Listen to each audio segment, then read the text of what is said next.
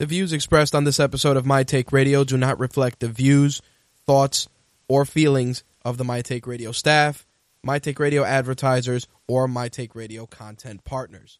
Listener and viewer discretion is advised.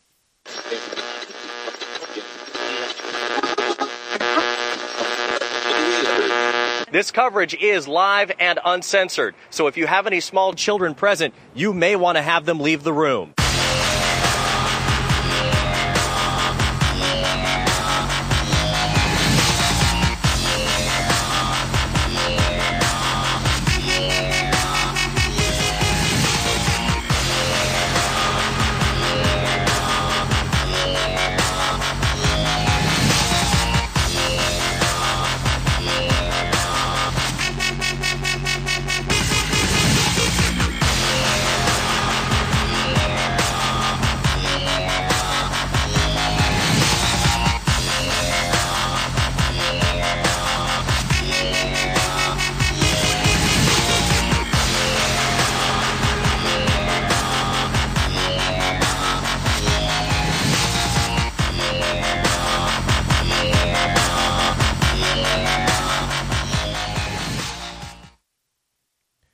What's up, guys? My Take Radio episode 343, powered by Rageworks, broadcasting live Thursday, March 17th, 2016. I'm your host, Rich, and our caller number is 347 324 3541. Again, that number 347 324 3541. If this is your first time tuning into My Take Radio, My Take Radio is a variety show that airs Wednesdays and Thursdays. On Wednesday nights, we cover MMA and wrestling. Thursdays, we jump into gaming and entertainment. We air live usually every Wednesday at 11 p.m. Eastern, 8 p.m. Pacific. Unfortunately, um, some technical mishaps have caused us to have a later start time the last two weeks. Hopefully, that stuff is behind us and we can move forward with giving you guys a show at 11 instead of 11:30. But nonetheless, we got lots on deck for this episode. But before that, want to get into some housekeeping first. You can watch the show, listen to the live audio feed by heading over to mtrlive.com. You have access to three uh, different video players there. Actually, correction, two video players and one audio player, which is for the Mixlr feed to enjoy the show on mtrlive.com. You can also listen via audio on the Mixlr app, which you can find for Android or iOS. Just punch in Mixlr, M I X L R, punch in My Take Radio, and you'll be able to listen to the show live on your mobile device. You can stream it to Bluetooth speakers, stream it in your car, whatever you wish, and you can listen to the show that way. You can also use our call in number, not hit option one, and you'll be able to listen to the show that way, albeit with uh, lower sound quality. If you do want to participate, you just got to hit option one. Slick will queue you up and you'll be able to come on board and share your take with the rest of us. In addition to that, video versions of the show are streaming live on Twitch, YouTube Live, Vaughn Live, Stream Up, and a host of other video providers. We're still working on ironing out Daily Motion and a couple of others. And uh, once we have that, that'll give you guys even more ways to consume uh, the content that we put on air every week. Last but not least, archived episodes of this show are available in podcast format via iTunes, Stitcher, and TuneIn Radio. Just punch in My Take Radio, and you'll be able to uh, consume not only this show, but all of the other shows on the Rageworks Network, including uh, the regular season sportscast, Black is the New Black, and The Buried Show as well. In addition to that, we are always putting up uh, special content for those that are owners of the official My Take Radio app available for Android, iOS, and Windows mobile devices. Uh, those guys will get access to certain pieces of content we put out before the general public. Just one of the perks for owning the app. It's $1.99, uh, cheaper than a cup of Starbucks, helps us out, gives you a one stop shop for all things Rageworks and MTR related, and um, one of the best ways to enjoy our content on the go a couple of things before we start off with tonight's gaming and entertainment news. Uh, we do have a gaming contest on the horizon. Slick and I are ironing out the details for that. Definitely keep an eye on all our social media channels for that. In addition, hopefully this weekend we can finalize details to launch our Batman versus Superman Dawn of Justice contest. As you can see on the prize shelf behind me, there's a couple of things we want to give away. Uh, Batman and versus Superman Rock'em Sock'em Robots and a couple of other prizes as well. There's going to be probably a second place prize and a third place prize uh, for people that participate. Uh, just trying to iron out all the particulars so that we can launch it and probably announce the winner uh, next Thursday during the Gaming and Entertainment Edition, just in time for the Batman versus Superman debut in theaters. Uh, there's also a Civil War contest that I am planning uh, for later on, obviously, in to tie into the release of Civil War. Uh, working with a couple of different partners for that. Uh, we got some figures on the back shelf that you guys can probably see that we're going to be giving away. Also, we are going to be doing another contest in partnership with our friends at Entertainment Earth, uh, giving away some pop vinyls. Uh, these are going to be for the Hateful Eight, and we're going to iron out details for that uh, hopefully this week. And that contest should go live next week, but it'll probably run a minimum of two weeks to give everybody a chance to participate since there's going to be a lot of contests going on. But again, keep it locked to Rageworks, whether it's our site rageworks.net or via social media. Um, and you'll get all the details for all of those contests. I know that some of you had reached out with regards to uh, what we were doing with the streaming issues that have been going on. And, um, you know, YouTube Live has been very fickle as of late. I know a lot of people have been uh, faring better with Twitch.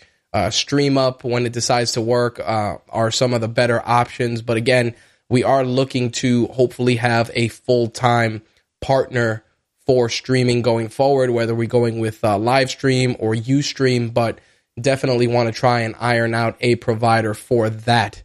In addition, I know some of you guys have been asking uh, if we're going to be doing, you know, more streaming. I know that our very own Slick does a lot of streaming on his YouTube channel and he shares it with you guys on the site, but I'm going to try and get a more dedicated streaming setup uh, set up here in the uh, Rageworks studios so that we can try and do some other stuff. Uh, this week it's going to be a little hectic uh, working on the UFC 2 review, which I should have finalized by Monday, just trying to capture some video and uh, a couple of product reviews that we are working on as well. So definitely a busy couple of days here at Rageworks HQ, but hopefully uh, we'll be able to put out that content for you guys sooner rather than later. Of course, Lots on deck for tonight on the gaming front with the GDC conference going on. We're going to get into some of those announcements, including, um, you know, the possibility of cross-platform play. We're going to talk about PlayStation VR, uh, some of the other gaming announcements that have made their way onto the interwebs. On the entertainment side of things, of course, we're going to get into some small screen news, talking about some of the latest happenings uh, with some of your favorite shows and maybe some of the shows that are on the horizon. In addition, we're going to get into the movie news as well. As always, you can participate either by joining the chat, mtrlive.com, or calling in 347 324 3541. Again, that call in number 347 324 3541. All right, let's get this ball rolling. Let's jump into the gaming news of the week, shall we?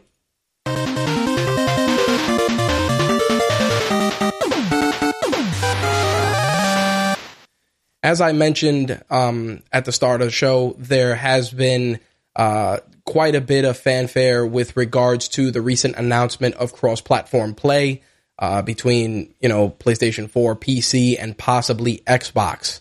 Now, of course, there's a lot of moving parts with regards to that, and as a gamer, I am very excited at the possibility of playing games across platforms with uh, some of my friends and, of course, RageWorks colleagues and I think it's a step in the right direction. I know many people have been taking a wait and see approach, but at the end of the day, and this is something Slick and I have talked about on previous shows, the the gap between consoles is shrinking. I understand obviously that there are console exclusives, which there should be, but a lot of games are released multi-platform. Uh, some games obviously get DLC as a perk for being on that platform. But at the end of the day, a lot of games are being released across all channels, uh, even going as far as PC. And because of that, I think that we are seeing um, just a, a, a softening in regards to how companies are viewing the online space. At the end of the day, publishers are looking at selling units and they don't care if it's on Xbox or PlayStation or even on the PC. At the end of the day, they're all they're all moving units, and that's one of the things when we talk about the NPD numbers um, that that comes up right away. When the NPD looks at uh, con, you know, game totals, they look at it as a whole with regards to sales. I, I mean, sometimes they'll get a little granular for certain titles if they're console exclusive, but at the end of the day, uh, uh, the bulk of the titles that are on the list are usually multi-platform. Obviously, excluding Nintendo in some instances, but still, uh, you know, cross-platform gameplay shouldn't be something that shouldn't be something that's viewed. It shouldn't be something that's viewed far-fetched or something that's viewed as an unattainable thing.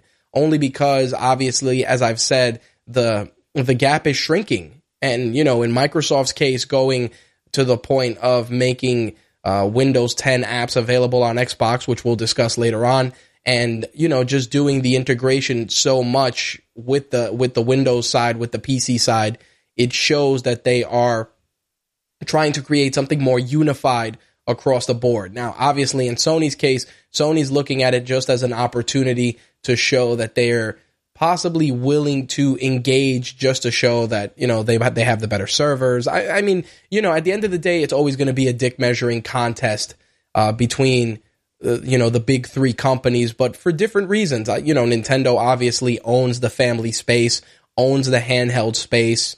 Uh, Xbox definitely has a stranglehold on the complete entertainment experience, while PlayStation is just thriving on the fact that they're putting out a lot of great games, have a lot of great uh, enhancements, and have a fair amount of really good exclusives under their umbrella. Uh, aside from Street Fighter, of course, we you know you have Uncharted, God of War.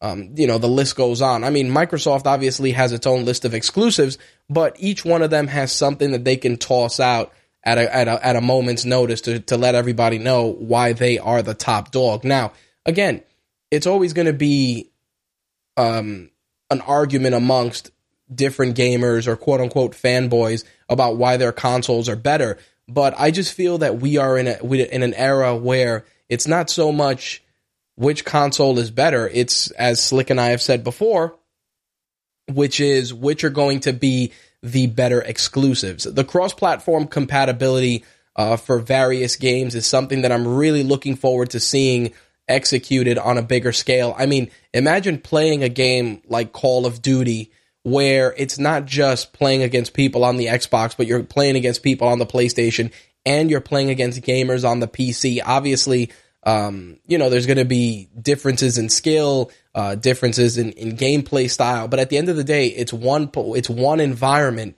housing more than one set of gamers. And I think that's just going to open up the gates towards other you know, other console, not other consoles, I mean, other IPs following suit. I mean, look at Rocket League, which is a great example. Rocket League is try, was one of the first to try and, and really make it a point that they had crossplay compatibility, uh, between a console and a PC. And I think that it just shows that at the end of the day, it's about the game and not the hardware it's being played on. I mean, yes, obviously the PC is going to have a more uh, you know, a more graphically superior experience. But at the end of the day, uh, the game is going to be the same across the board. And when I say that, I say, yes, the game is going to look different on each piece of hardware. But the end result, you know, whether it's shooting people in the face or, you know, fighting a group of people in a, in a different environment or even playing in a Street Fighter style environment, the, the end result is going to be the same. For me personally, I feel that this is something that has been – you know, many of us have looked forward to hearing it for quite some time. Some of us more than others, especially if you're in a multi-console uh, household. Because, for instance, there's certain games that I pick up as, and I've said this before, on the Xbox One versus the PS4, and then there are others that say, "Damn, you picked it up on that system. I have it on this system." At the end of the day, that should no longer be a limitation. And as a gamer, I'm really excited about that, and I'm really hoping that you know, Nintendo joins the party as well and really starts stepping up in regards to cross platform play. I mean, obviously not with the Wii U, but maybe with their upcoming console, that can be a possibility where it can be cross-platform play. Even if, uh, even again, if it's with the PC, at least it's a step in the right direction. As a fan, um, you know, I'm definitely excited for that. Now, Slick says you're assuming that Sony is going to play ball. And, you know, based on the ambiguous answer that they gave. Here's here's the thing. We are we're living in a, you know, who's going to be first to the party. And while obviously Microsoft has obviously you know touted that they're going to be able to do that, which should be a no-brainer considering that you know Xbox and Windows share pretty much a lot of a lot of abilities. Um, you know, Sony's ambiguous answer is because they want to see what level of interest is out there. I mean, it's a great business tactic on Sony's part because they're saying, "Hey, we're willing to do it, but you know, we're going to take a wait and see approach. I don't, I, you know, Sony's answer was textbook big business. I, I wouldn't have expected anything less. Yeah, they could have came out of the gate and said, yeah, we're going to start doing cross platform play. But what's going to end up happening is they're going to watch what everybody else is doing. And if more publishers start pushing for it, then they will make it a point to do a big hullabaloo and announce it to the masses. Uh, the ambiguous answer I still feel is is a necessary evil because they may not have all the bells and whistles to execute that at this time. But that's not to say that six months from now or a year from now, the infrastructure hasn't ev- evolved to a point where you can make that possible. I mean, right now, an ambiguous answer is the right answer. Obviously, you don't want to overcommit and then underdeliver, which we've seen happen time and time again from all companies involved, whether it's Microsoft or Nintendo or even Sony. Sometimes they've overcommitted themselves and the execution of that particular item is not exactly great.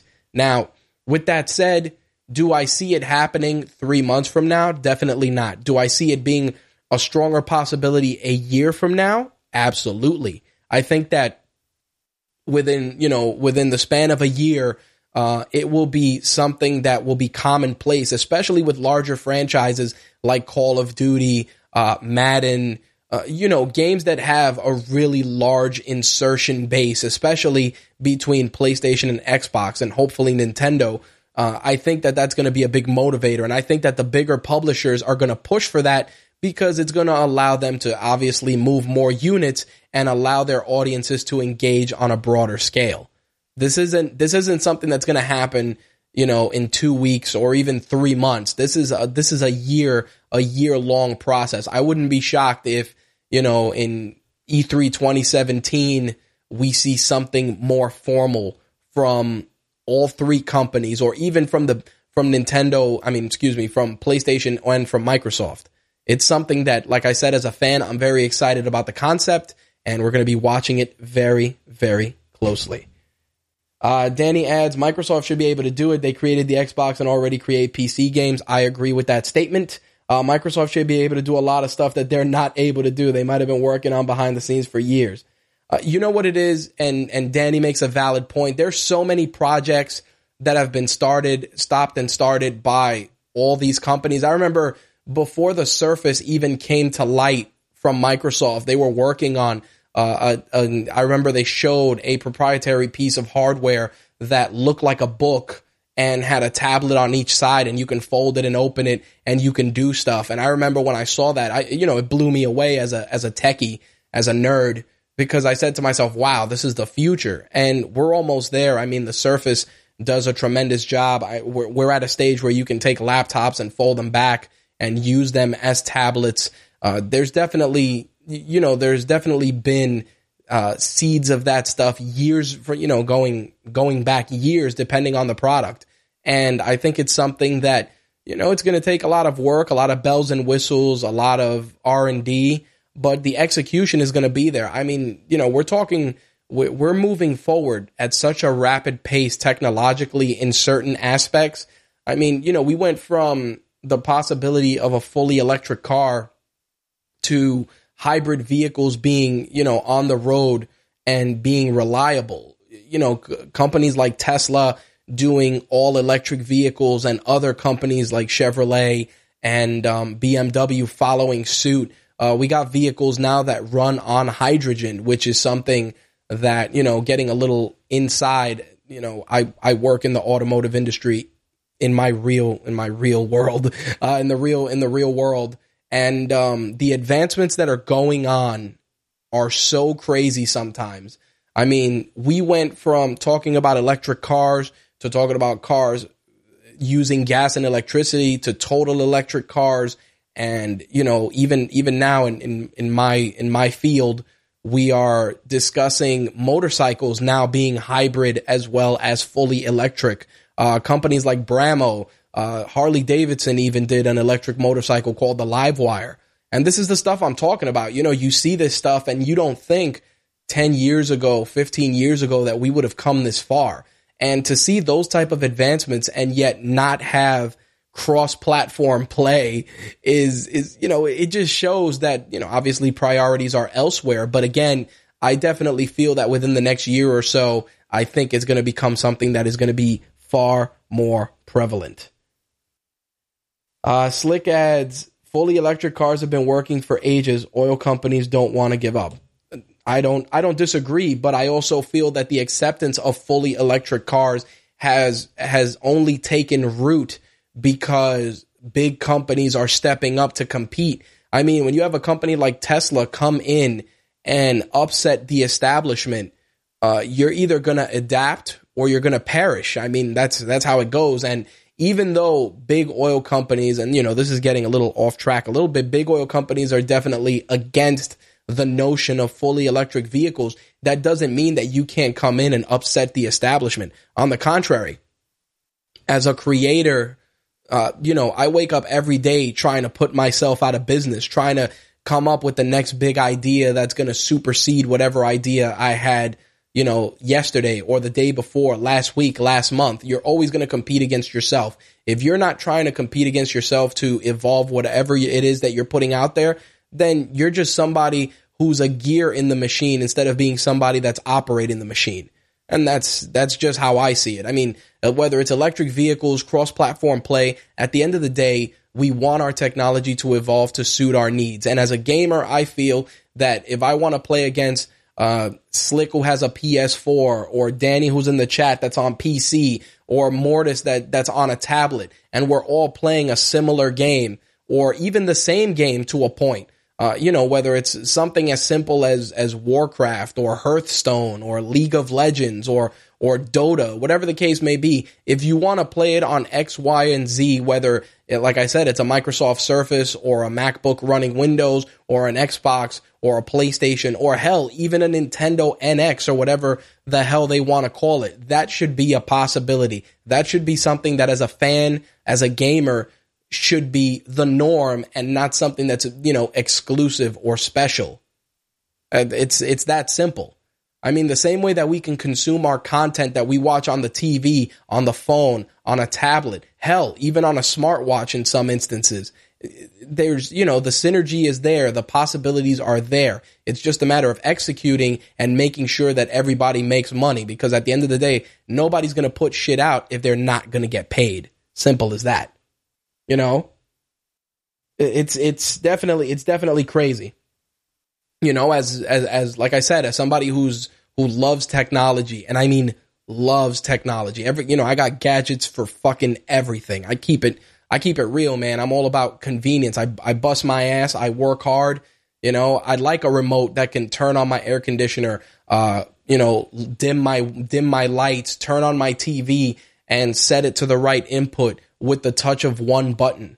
I love that convenience. I do. I love the fact that I can walk into a store now and I don't have to have a wallet full of cards. You know, I can just uh, have fingerprint scanning on my phone, take my phone, touch it to the payment terminal, and pay for my items. You know, when Android Pay really started picking up, you know, I recently started using it and I, I try and use it as much as possible. I understand, obviously, you know, you know, cash is king, and I agree but sometimes I just don't have it or I don't feel like carrying a wallet full of cards.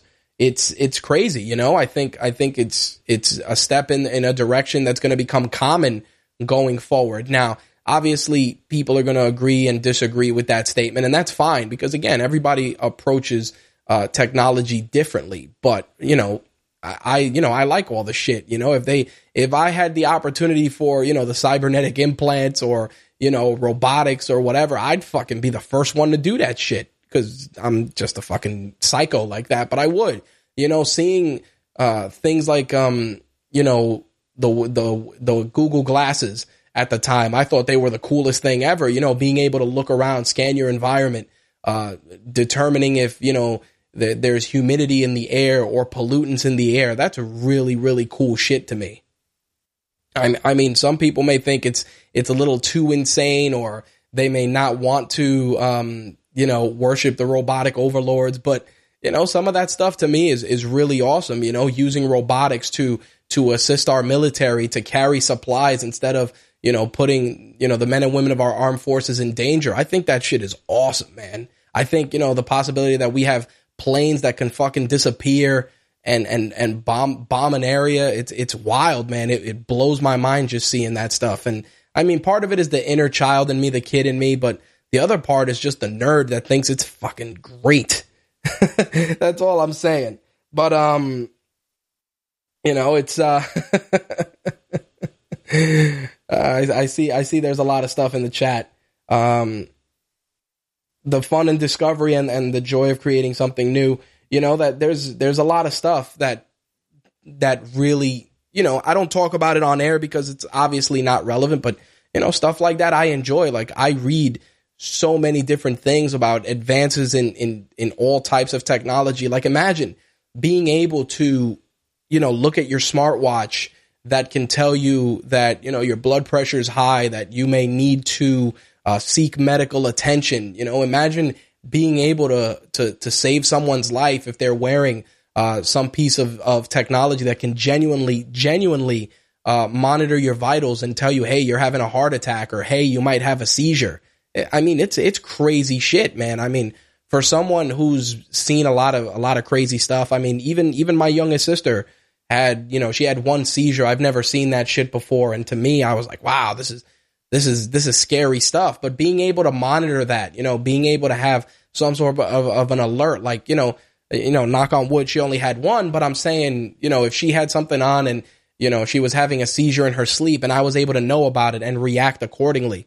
Like people don't think about that shit. Yeah, you know, you want to be able to have a self flushing toilet or a built in bidet or you know something cool to wipe your ass. Yeah, that's fine but you know, being able to change, you know, change the world with technology, that's the kind of shit that that makes me hype, man. I, I like shit like that, like being able to, uh, you know, kill tumors with with nano machines, like shit like that is awesome to me.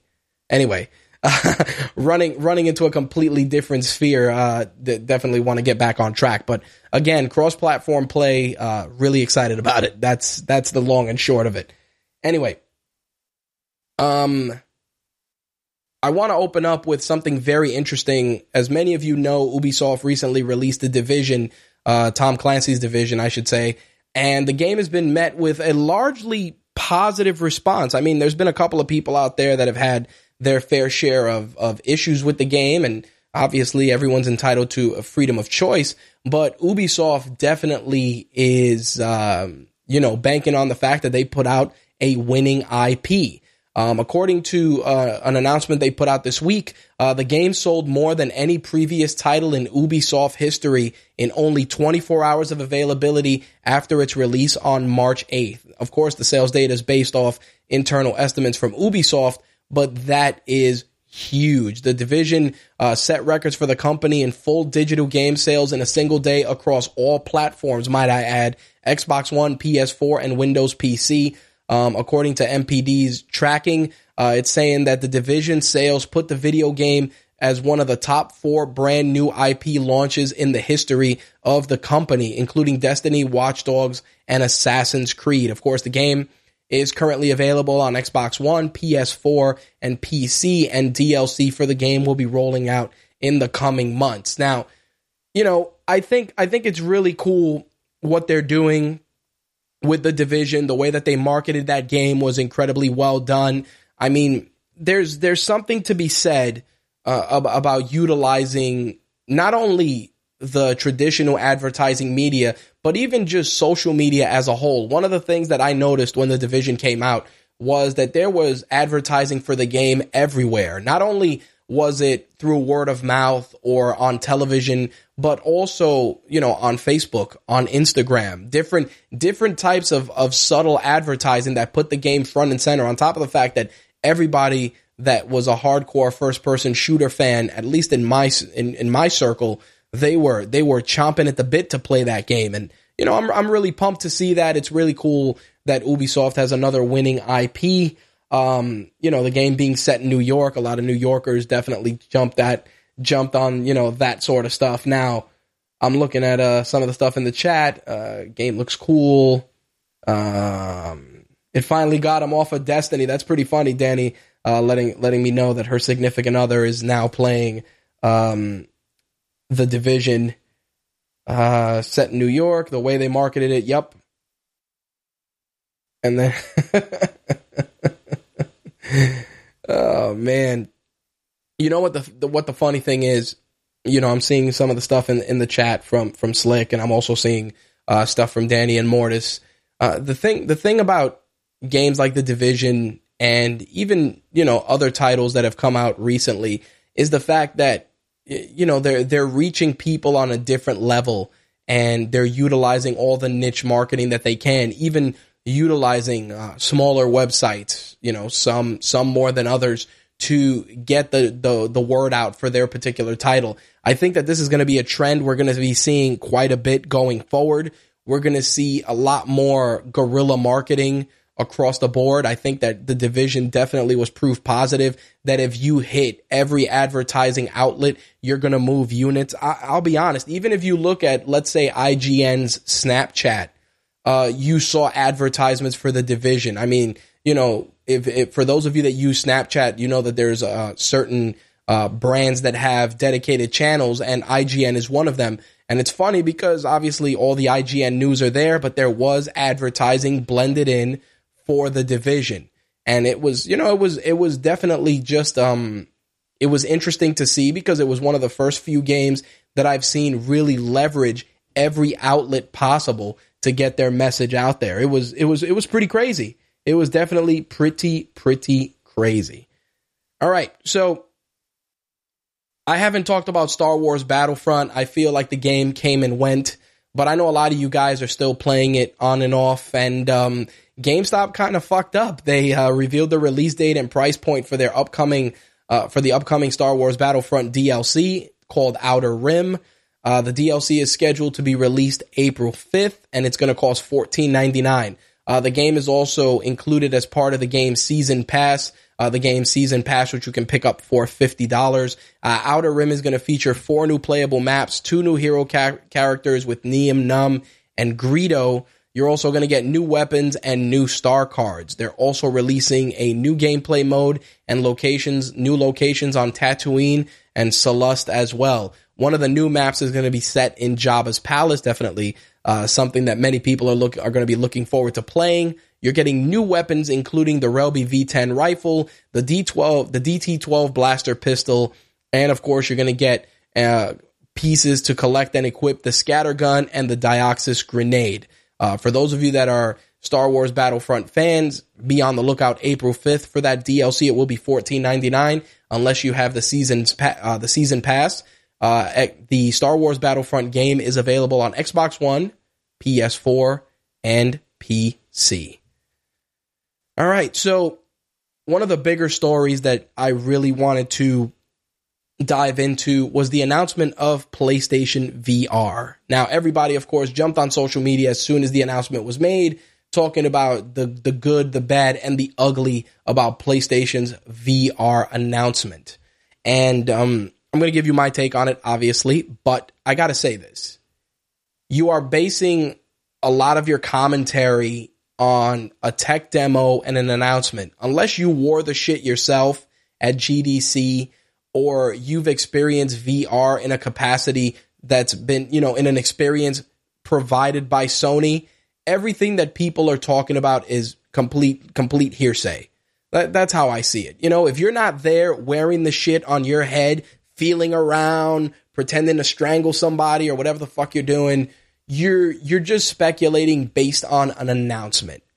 The the thing about VR and Danny, Danny, who's in the chat, can definitely attest to this. Her, her, and I uh, went to a Samsung event last year, the year before, when Samsung got into the VR space. Uh, the it utilized the uh, Galaxy the Galaxy phone and also the Note uh, to provide a VR experience.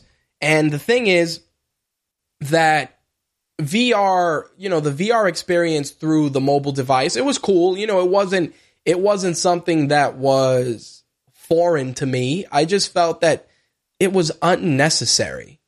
And the thing about VR, even through Sony's execution, while it does look impressive, excuse me, and it does look pretty cool, I just feel that VR as a technology for gaming, I just don't see it. I, I don't see it being extremely viable. And the reason I say this is because I feel VR is more apropos for uh, virtual tours or looking at a you know a battlefield environment if you're if you're in you know monitoring what's going on someplace or looking at um, you know blueprints or walking through a virtual building that's under construction uh, you know things like that to me scream VR applications running around shooting people in Call of Duty and th- and feeling like you're in the game yes it's a more immersive experience but I'll be honest I don't deem it necessary and that's the thing. I mean, you know, Sony announced the PlayStation VR, and um, you know, it's scheduled for release in October in Japan, uh, North America, Europe, and Asia with an MSRP of three ninety nine. Uh, you know, everybody's like, oh, three ninety nine, super expensive. You know, Samsung is giving away their VR headset. You know, all the all the usual shit. And um, I'll be honest, people that are that are saying that it should be cheaper obviously don't understand the, the cost of R&D and all the other shit that's associated with it. I didn't expect a VR headset from Sony to be any less than $500. So, you know, I was off by a 100 bucks, but I felt it was it was that type of a that type of an item. I mean, yeah, you know, Samsung's Galaxy VR headset, you're getting it for free if you buy a, a, a Galaxy S7 but you're also getting the bulk of the processing power from your fucking phone. Otherwise, it's just a max headroom uh, eyeglass attachment on your face. You're not accomplishing shit without sticking your phone in the headset. And that's the kind of stuff that irks me. You know, people they get it, they get up, they jump on social media, they read three pieces of a, of an announcement, don't read the entire thing, and then click, click, click, click. This is fucking bullshit, man. I don't understand why I got to pay four hundred dollars for virtual reality. This is horseshit. It's like, yo, come on, man. It, it, we we're talking about playing games in a VR environment. You know, it, it was it the the the original VR concept was shown off during the 2014 GDC conference. Um, you know, they've actually they fine tuned it, they've worked on it, they've you know they've worked with over 230 developers and publishers that are working on PlayStation VR titles. That clearly it illustrates that there is something there when so many publishers are jumping into it. Obviously, they're going to be working on a Star Wars Battlefront gaming experience, which was announced. Uh, there's going to have they're going to have a VR playroom, etc., etc., etc. I mean, you know, you knew that this was the step that we were moving in. We we went through the same thing when they did the Kinect, the PlayStation Move, hell, even the GameCube with the with the motion gameplay. This is another facet that we as as a community are either going to have to accept or not or not even attempt to to touch. Like that's that's how I see it. Like think about it. When the PlayStation Move was announced, yeah, the Wii, thank you Slick. When the PlayStation Move was announced, Slick and I tried it in the Sony store. It looked cool. It was all right, but I didn't I there was nothing there was nothing in my gut that told me, "Hey, you need to own this." The the uh, the Xbox Kinect when it came out on the 360, I bought it. Yeah, you know, it was 100 bucks.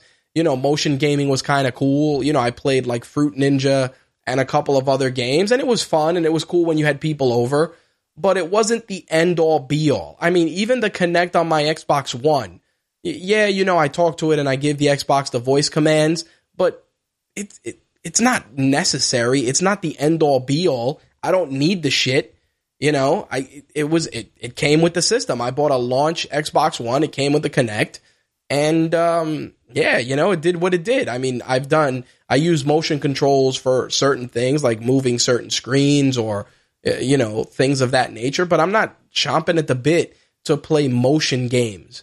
And the same thing applies with VR. You know, I'm going to try VR when it when it comes out. If if I'm able to try it out in you know in, in in an environment and I'm able to enjoy it, then sure, you know, I'll pay for it. But like anything else, it is a technology that even though it's being applied to a retail application, there's still it's still undiscovered country.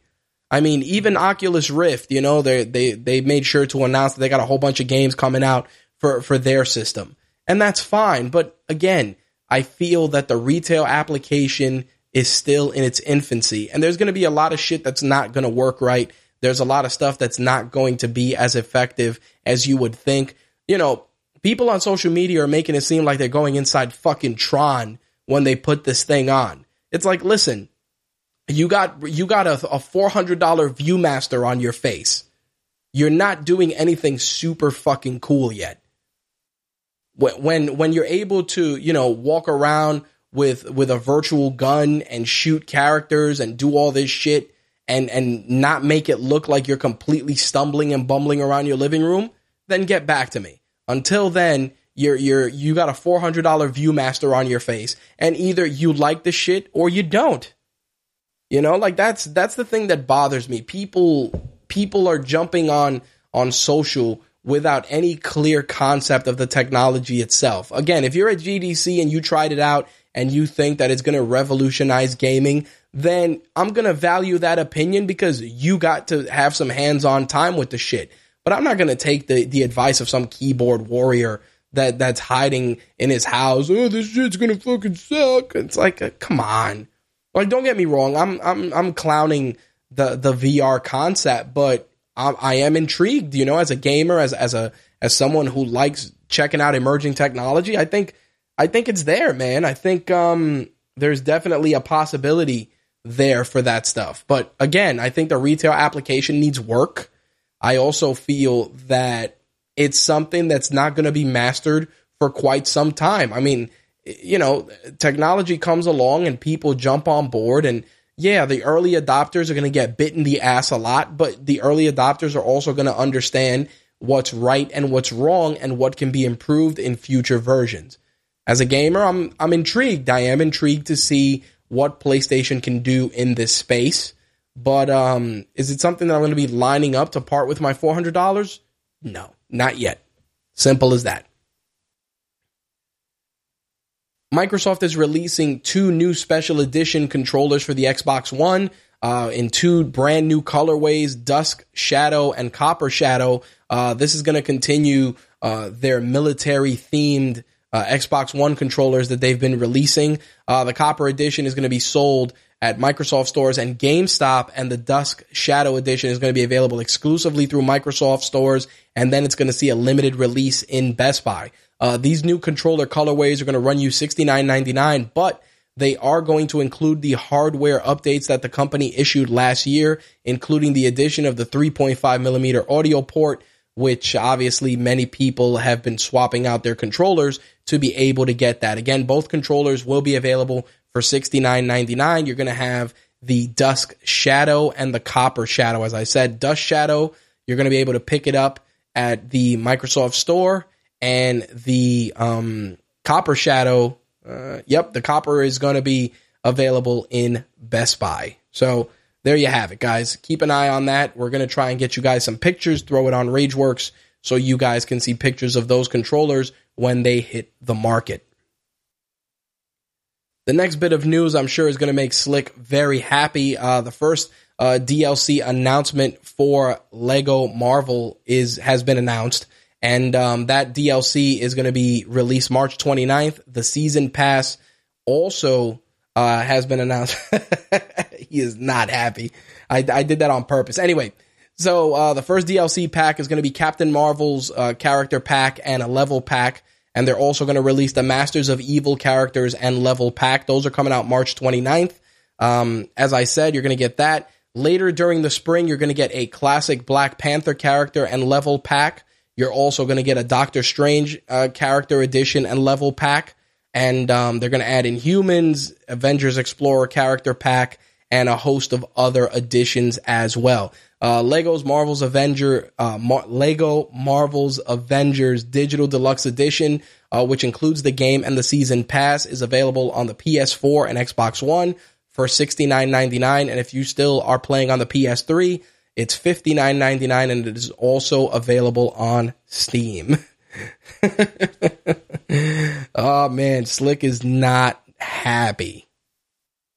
Uh, last bit of gaming news I did want to address was what I mentioned earlier at the start of the show Microsoft planning on bringing Windows 10 apps to the Xbox One beginning this summer. Uh, basically, what was announced at GDC was that they're going to be able, uh, developers are going to be able to create uh, native apps that are going to run on the Xbox One. And what they're going to end up doing is when they create applications, they're going to have it run uh, pretty much based on resolution and hardware, but it's going to be unified across the platform, meaning that you can have a desktop based application, you can have a Surface or a tablet application, a mobile application, and of course a console application for a particular app. Now, obviously, this opens up a Pandora's box of possibilities for developers to release, whether it's additional messaging apps, social media integration, or even in more enhanced game capture and streaming capabilities. I have a feeling that that's going to be one of those things that's going to evolve very, very quickly. And I think Microsoft and the developers involved are going to put together some really cool stuff. I mean, one of the things I've always felt is that the streaming component could be a lot better. Being able to put overlays or being able to utilize the camera and stuff like that. If you could do some of that in console, it would eliminate a lot of overhead, not only for pro streamers, but even for those on the amateur side that are just looking to share some gameplay. I think it would be a good way to spruce up uh, the games that are being presented. It would give creators another way to get stuff out faster, and of course, improve the presentation of games by and large. Again, that's just one of the applications that I'd like to see personally. Of course, there will be uh, social media applications, whether it's you know uh, linking it with Facebook Messenger or being able to put up quick videos and putting them on Snapchat or Instagram.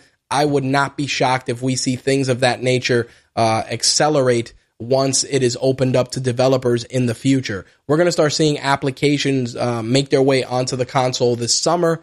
Uh, there were no particular applications named, but I am curious to see what they bring to the forefront. As an Xbox One owner, I do feel that the system, you know, it lost a little bit of its direction trying to be a one stop so- solution for everyone. But I think that making it run in tandem with all the other aspects of their operating system is going to breathe new life into it and create a seamless experience for those that run a complete Windows household. Um, you know, I think I think it's one of those things where, for me personally, I you know I run a uh, prim- primarily Windows household. I do have a couple of Android devices, obviously my phone being one of them, and a tablet that I use for reading is another. Uh, my wife is an iOS user running, um, you know, iPod, iPad, iPhone. Well, the iPod not so much because the iPhone has pretty much taken its place. But you know, that's that's pretty much how we run in my house. But from a Windows user standpoint, I think that the synergy between uh, laptop, desktop, unified platform, um, even even when I was a Surface owner for all of five minutes, I really appreciated just being able to log in, write something on Microsoft OneNote on my Surface, have it pair with my laptop, and then be able to edit it further on my desktop. I think that's definitely one of the things that has worked quite well. Same thing with Microsoft OneDrive, which obviously works across multiple platforms. The same rule applies. And I think being able to do some more enhanced applications would definitely benefit those of us that are either mobile users, if you're a Windows mobile user, which, you know, there's probably five of you. And um, if you're a console gamer, I think that we can definitely see a lot of cool stuff uh, like I said, I'm looking forward to seeing what they do, and I'm pumped to see what applications get announced for this summer. All right. So with that, that is actually the last bit of gaming news I have for this installment. Uh, we're going to get into some entertainment stuff. There's lots to discuss. And as always, uh, feel free to interact mtrlive.com or call in 347 324 3541. All right, let's switch gears. Let's jump into this week's entertainment news, shall we?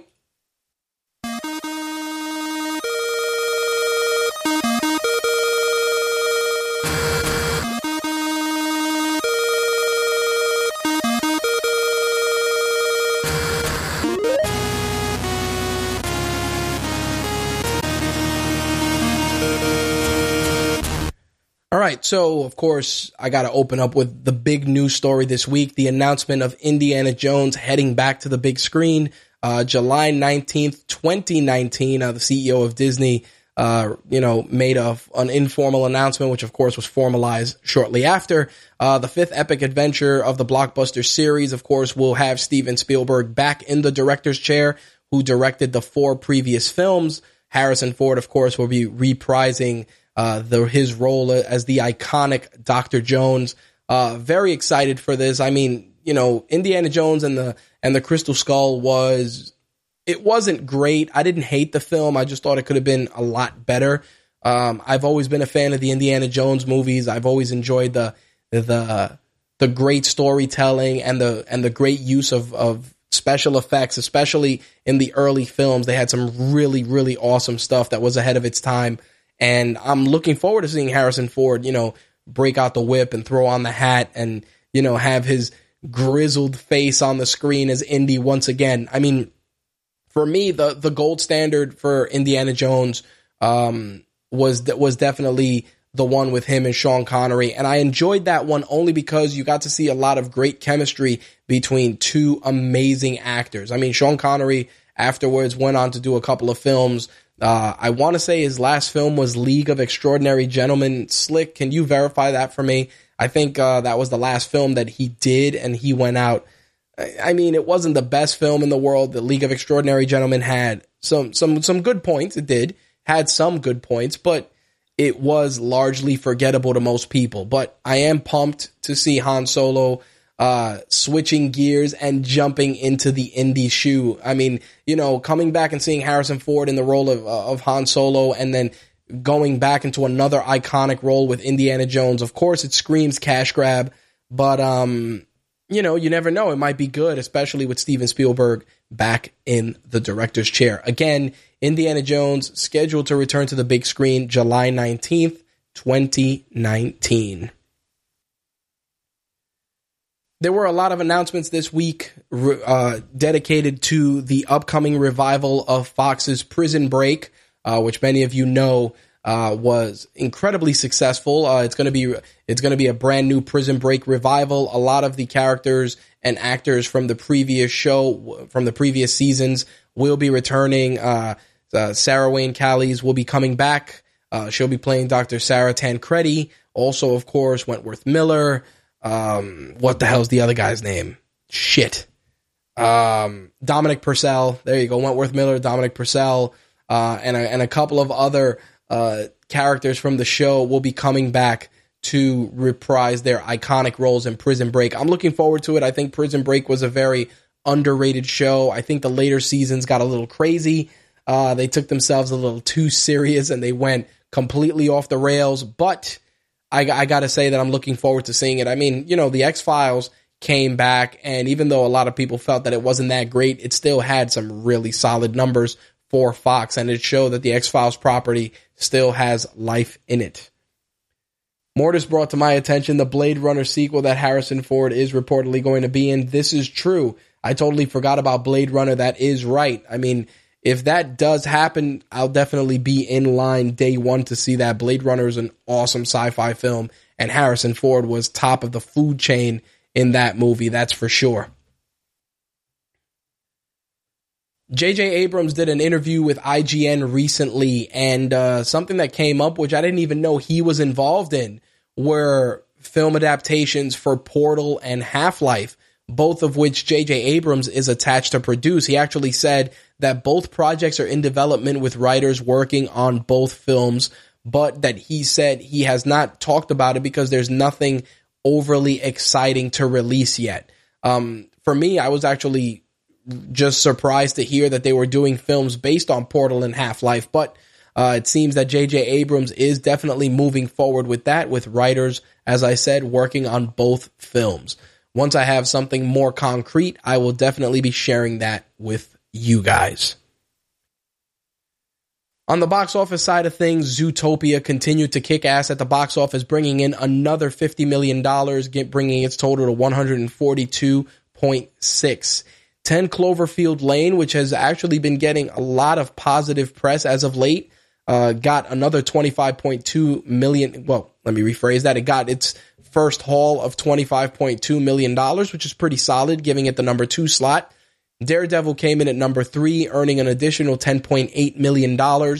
London Has Fallen came in in the number four slot. Whiskey Tango Foxtrot was five. The Perfect Match was six. The Young Messiah was seven. The Brothers Grimsby came in in the number eight slot, earning $3.2 million. Uh, Sacha Baron Cohen, definitely not a box office draw as of late. Gods of Egypt earned another $2.5 million in the number nine slot, and Risen came in at number 10. Um, you know, it's, uh, I think for me, there was definitely a lot of stuff that, uh, you know, 10 Cloverfield Lane getting uh, the positive press that it got definitely surprised me. It's even piqued my curiosity enough to want to go and see it in theaters. Um, definitely may want to give that a shot. I, am not sure if I if I can get out there to see it this weekend, but I would like to see it because it, it looks interesting, and a lot of people whose opinions I value have said that it was surprisingly enjoyable. We'll see what happens. Obviously, if I get out to see it, you can best best believe there'll be a review on RageWorks.net. Uh, if not, obviously you're gonna keep it locked uh, next week for Batman versus Superman: Dawn of Justice, which hopefully I should have a review for that Friday night if I go see it Friday morning. I will keep you posted with regards to that. That's for sure. News out of South by Southwest, uh, courtesy of Superhero Hype uh, regarding the Preacher TV series actually has now an air date and time, that being May 22nd at 10 p.m. Eastern, and it's going to follow the mid-season finale of Fear the Walking Dead. They'll have an encore presentation May 29th with back-to-back airings starting at 9 p.m. to give viewers a chance to catch up over the Memorial Day holiday. The new episodes will resume on June 5th the season is scheduled to have 10 episodes. Of course, uh, the Preacher series is based on the comic by Garth Ennis and Steve Dillon. Uh, really looking forward to seeing it. I think they have something very special there. Uh, Dominic Cooper, of course, will be playing the role of Preacher in this series. Um, again, looks like it's going to be very solid based on the photos I saw from South by Southwest. I have a feeling that it's going to be another uh, sleeper hit for AMC. Again, it's going to be a 10 episode season starting May 22nd at 10 p.m. And then they're going to re air the episodes back to back with new episodes beginning June 5th. Uh, Mortis, I see that you um you're talking about Google. uh, Google Fiber does not have AMC. Eh, there might be a solution for you I'll let you know about it off air. I, I think you might be interested in it. I'll keep you posted.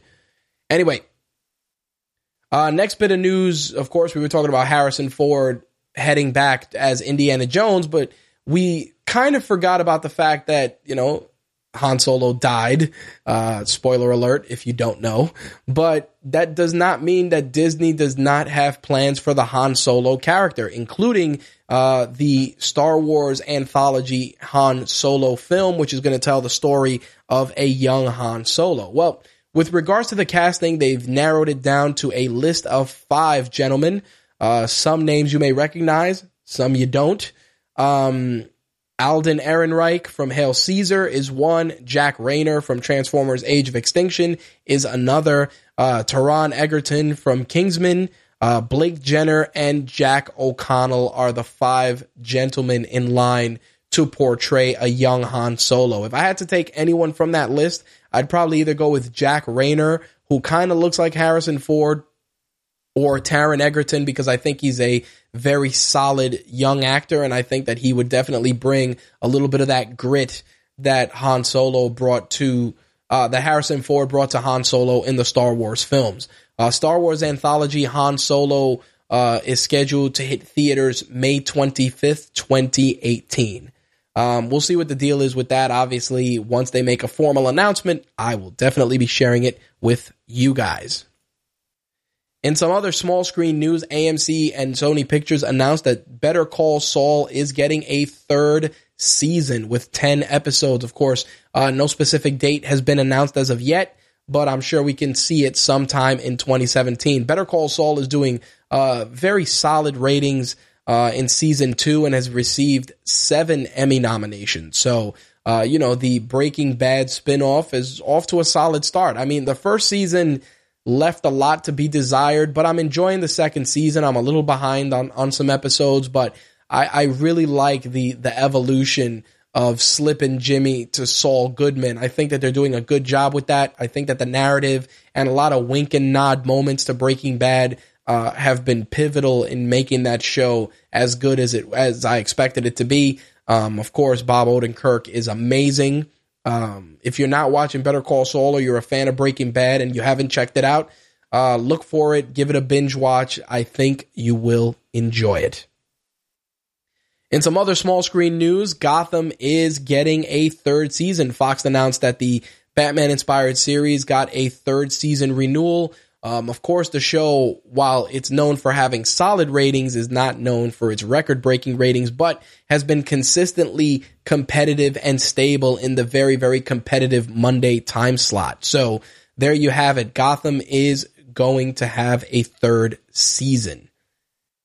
Last week, as many of you know, uh, there was a leak, or not so much a leak, but kind of a public acknowledgement that Marvel had found their Iron Fist in Finn Jones. Uh, officially now, Marvel has confirmed that Finn Jones will be playing Danny Rand in the upcoming Iron Fist series on Netflix. And of course, we got Luke Cage on the horizon, so I'm sure we're going to see an introduction to Danny Rand in the Luke Cage series, and um, definitely keep an eye out for that. Once I have an air date for Iron Fist, of course, I will make sure to let you guys know about that as well. Uh, Mortis, after after the show, reach out to me. I have a solution for your AMC problem. Anyway, that bit of news regarding Marvel and Iron Fist is the last bit of entertainment news for tonight's show, and it also wraps up the entertainment segment. So with that said, I've given you my take on gaming and entertainment this week. As always, I would love to hear yours. Feel feel free to reach out via social media. You can hit us up at My Take Radio or at Rage underscore Works on Twitter to discuss anything that you heard on the shows this week. You can also become a fan on Facebook or join the RageWorks group. Links to that are always in the show notes, so definitely make sure to check that out. Uh, we are also on Instagram, Snapchat, and all the social media outlets. Uh, definitely trying to do more on Snapchat as of late. Uh, also, some people have been asking why I haven't done any Periscope. Uh, just, you know, nothing has come up that has made me want to do it, but I'm going to try and get into that now that I'm in the new studio space. I know some people were asking for a studio tour.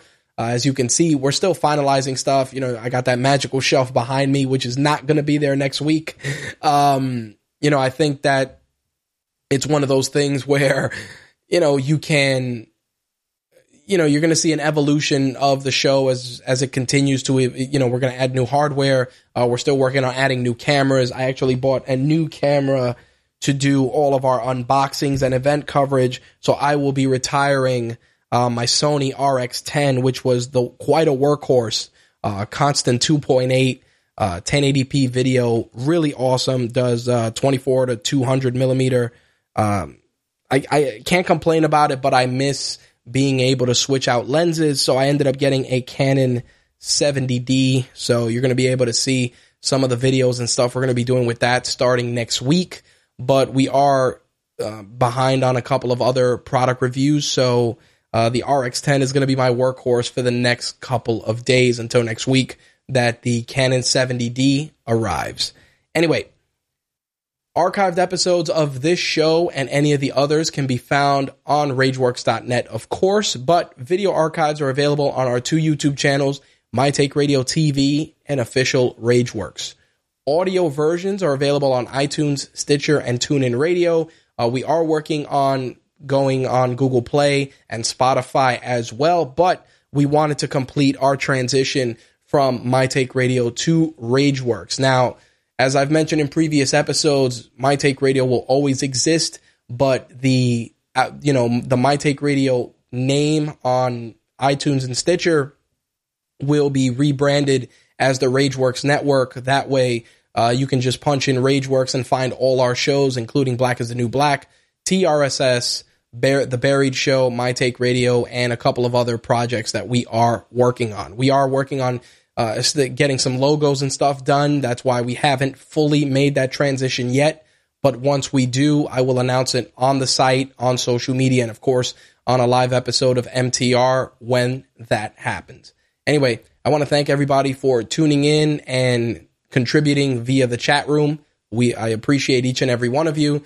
I will see you guys next Wednesday at 11 p.m. Hopefully, uh, 8 p.m. Pacific, 11 p.m. Eastern, 8 p.m. Pacific for the MMA and wrestling edition of MTR. Thank you guys for tuning in. I am out of here. Peace.